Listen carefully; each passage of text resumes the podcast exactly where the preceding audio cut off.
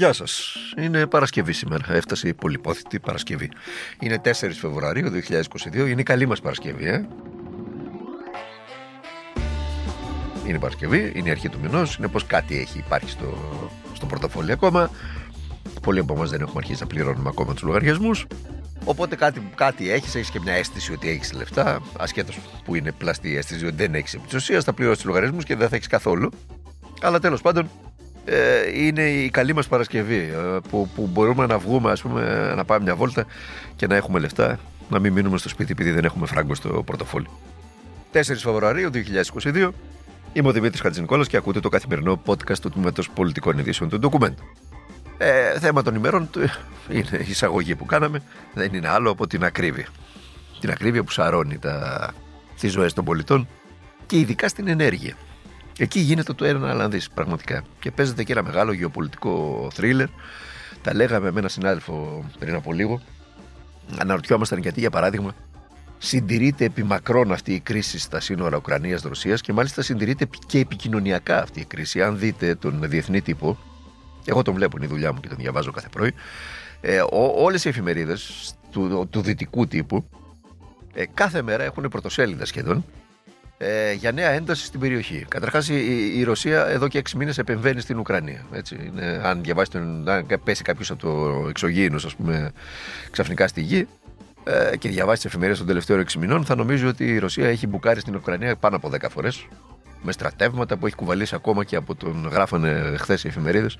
Και θυμάμαι πια ότι κουβάλισε στρατεύματα η Ρωσία στα σύνορα με την, με την Ουκρανία από, την, από τον Ειρηνικό με τον Υπερσιβηρικό, ήμαρτον δηλαδή. Ε, ο Υπερσιβηρικός κάνει δύο μήνες για να πάει από τον άκρο στο άλλο. Και αν ήθελε η Ρωσία να φέρει στρατεύματα από τον Ειρηνικό στην, στην Ουκρανία, με το τρένο θα τα έφερνε. Είστε στα καλά σας, πραγματικά δηλαδή. Δεν θα βάζει δύο μεταγωγικά αεροπλάνα να τα φέρει. Δηλαδή είστε στα καλά σας και τα γράφετε αυτά τα πράγματα. Λοιπόν, δες πάνω, το, το, το, το ζουμί είναι ότι προσπαθούν να συντηρήσουν αυτή την κρίση παντή τρόπο, πάση θυσία, η οποία όμως έχει ένα πολύ συγκεκριμένο αποτέλεσμα μεταξύ των άλλων, ένα πολύ πολύ πολύ συγκεκριμένο αποτέλεσμα, ε, την, την αύξηση στις τιμές της ενέργειας, στις τιμές του, του φυσικού αερίου. Ταλαιπωρείται δηλαδή ε, εκατομμύρια πολίτες στη Δύση και ειδικά στην Ευρώπη από το θέμα αυτό, αλλά και κάποιοι κερδίζουν όμως χρήματα πάρα πολλά. Διότι ξαφνικά το φυσικό αέριο πήγε στο Θεό. Το ίδιο και η βενζίνη, το ίδιο και το πετρέλαιο, το, οι πρώτες ύλες εννοώ. Κάποιοι κερδίζουν από αυτά. Κάποιες χώρες που είναι παραγωγή φυσικού αέριου και πετρελαίου, εμπλεκόμενες έτσι. Η Ρωσία, για παράδειγμα, είναι μεγαλύτερος παραγωγός φυσικού αέριου. Φοδιάζει σχεδόν ολόκληρη την Ευρώπη. Οπότε μια χαρά της συμφέρει να συντηρεί την κατάσταση αυτή, έχοντας πάει στο Θεό τα, το, το φυσικό αέριο. Εισπράτη, θα μου πείτε εδώ υπάρχουν μακροχρόνια συμβόλαια κτλ. Αλλά δεν υπάρχουν μόνο αυτά. Έτσι. Υπάρχουν και άλλα που γίνονται τώρα, που συνάπτονται τώρα. Με τιμές ε, τρέχοντες. Και ένα σωρό χώρες. Και ένα σωρό συμφέροντα οικονομικά. Έτσι. Που αφορούν τους ναύλους. Για να έρθουμε και εδώ στα δικά μας, τους συμμεδαπούς, τους εφοπλιστές, την οικονομική ελίτ που έχει και τα κανάλια και συντηρεί ε, τον Κυριάκο Μητσοτάκη στην εξουσία. Ε, είδατε τι ωραία που κουμπώνουν όλα αυτά. Και συντηρείται αυτή η ένταση. Ε, το αποτέλεσμα ποιο είναι τώρα, για να έρθουμε στα, στα καθημάς, εδώ στην Ημεδαπή? Η τιμή της αμόλυδης έφτασε στα δύο ευρώ, πραγματικά στα δύο ευρώ. Καλά, ε, στα, στην, στην επικράτεια. Αλλά έφτασε ακόμα και στην κέντρο της Αθήνας, δύο ευρώ. Ε, η πρόεδρος των Βεζινοπολών, η κυρία Ζάγκα Μαρία, ε, μιλώντας σήμερα στην εκπομπή μου στον Ελλάδα εφ εμ, στο ραδιόφωνο, είπε το εξής, το, το ξέραμε, αλλά το, όταν τα ακούς και από υπεύθυνα χείλη, είναι ακόμη πιο φοβερό.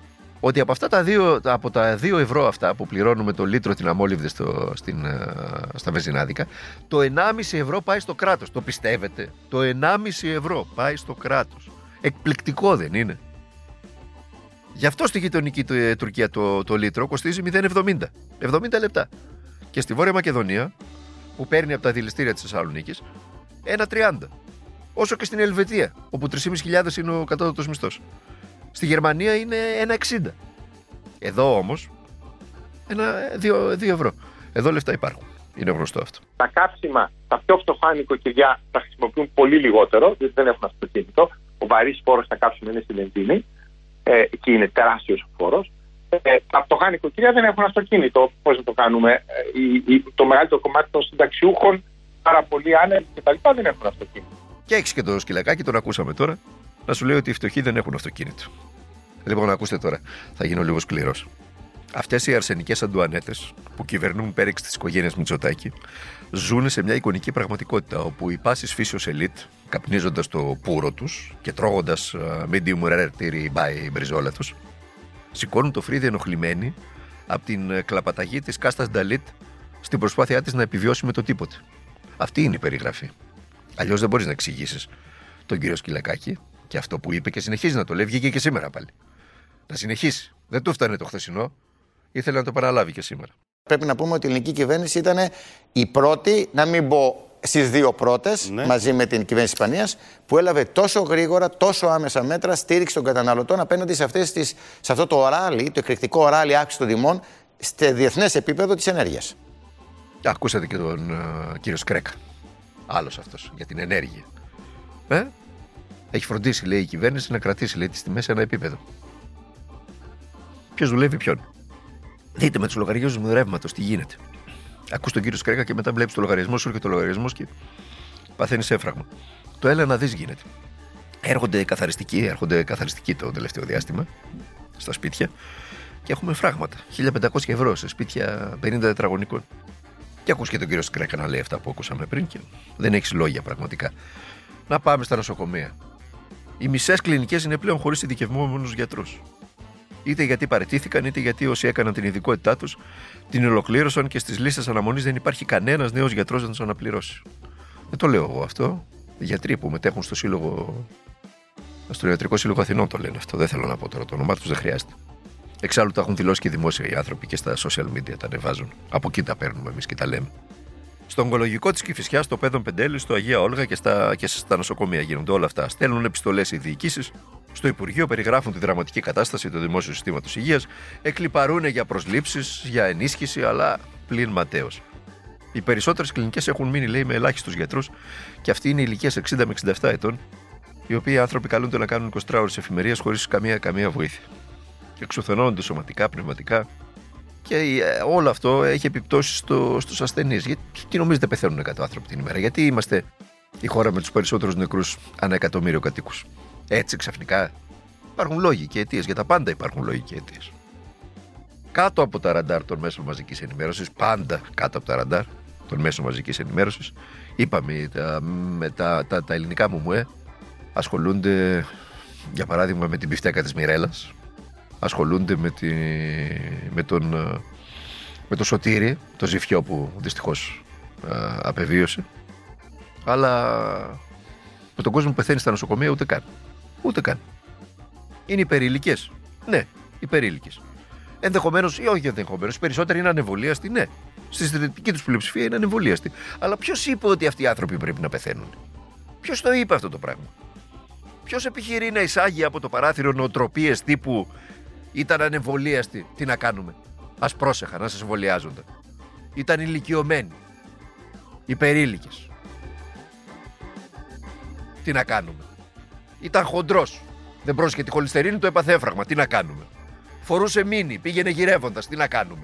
Ποιος επιχειρεί να εισάγει αυτές τις νοοτροπίες από το παράθυρο? Να κάνει την κοινωνία ζούγκλα. Εγώ επιχειρώ να το κάνω. Και όταν μετά έρχονται τα επίχειρα αυτής της νοοτροπίας, σηκώνουμε το φρύδι και λέμε γιατί. Όταν σηκώνεται ο άλλος να δολοφονήσει ένα παιδί για σοβρακοφανέλες, σηκώνουμε το φρύδι και λέμε γιατί. Ποιος τον εξαχρεώνει αυτόν? Ποιος τον εξαχρεώνει με τέτοιες νοοτροπίες? Μαρίας Αντουανέτας και προσωπικής ατομικής ευθύνης. Χωρίς επιπτώσεις γίνονται και λέγονται αυτά, νομίζετε? Λοιπόν, φτάνει, έρχεται Παρασκευή τώρα και είναι, είπαμε, Παρασκευή, η καλή Παρασκευή με τα χρήματα. Μη σας ζαλίσω άλλο, μη σας γκρινιάζω. Θα τα ξαναπούμε μαζί τη Δευτέρα με το καθημερινό podcast του Τμήματος Πολιτικών Ειδήσεων του Ντοκουμέντου. Μέχρι τότε να περνάτε, να είστε καλά, να προσέχετε τον εαυτό σας, τους ανθρώπους που αγαπάτε, να τους μιλάτε για τα πάντα και να αγωνίζεστε για τα πάντα.